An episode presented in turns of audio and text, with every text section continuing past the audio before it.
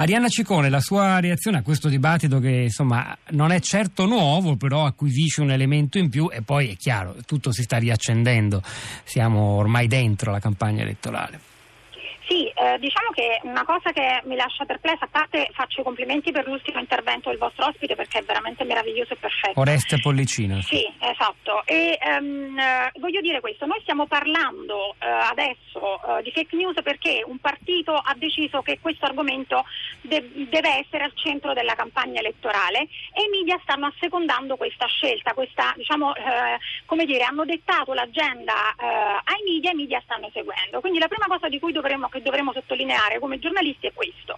È davvero questo il problema principale del Paese? Eh? Dobbiamo parlare delle fake news e non del lavoro, non del problema dei giovani, di generazioni che stiamo perdendo, generazioni su generazioni che lasciano eh, il Paese. Non è detto che l'un tema eccetera. escluda l'altro, no? No, al centro, mm. è, cioè vogliono mettere al centro, cosa che è stata detta anche da alcuni giornalisti, che sarà buona parte della campagna elettorale, guarda caso, poi escono due articoli su BuzzFeed, su testate straniere, New York Times, a ridosso della eh, Leopolda e poi al centro c'è questo e poi le aperture dei giornali. Ieri Repubblica titolava, cosa che io ho contestato, in apertura lite PD ehm, Movimento 5 Stelle sulle fake news. Uno, non c'era stata nessuna lite ad essere onesti e quindi già avevamo un titolo Mi perdoni se la volendo. interrompo Ciccone, non per fare l'avvocato di qualcuno, Sì. ma giusto per fare un po' di dibattito, però Sì. magari l'altro ieri Repubblica apriva su un'altra cosa, sulle pensioni, vado no, a no, sì, memoria, no? Cioè, è che il dicendo- tema sia stiamo- solo questo. Stiamo dicendo che al centro eh, c'è l'allarme fake news dando una fake news nel titolo di apertura. È meravigliosa questa cosa, Mm. no? È, una, Ah, in è questo un senso, qualcosa. sì. Eh beh, sì,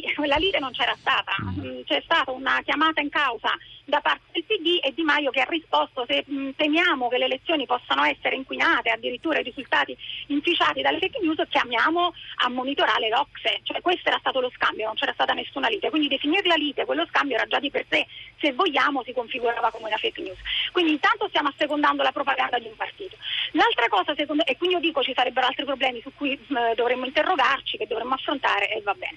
L'altra cosa è quella che hanno- avete ben sottolineato fino adesso. Noi stiamo parlando di una legge che molto probabilmente non ci sarà, anzi gli stessi articoli eh, il cui titolo è eh, proposta di legge, la una legge, faremo una legge sulle fake news, poi all'interno, nel corpo degli articoli, leggiamo che questa legge non ci sarà. Seconda fake news, cioè ragazzi, qua dobbiamo stare molto attenti, perché intanto il termine stesso fake news è... eh, come dire, può essere eh, deviante, perché dentro c'è di tutto, c'è anche la disinformazione, c'è anche il cattivo giornalismo, c'è anche la propaganda politica.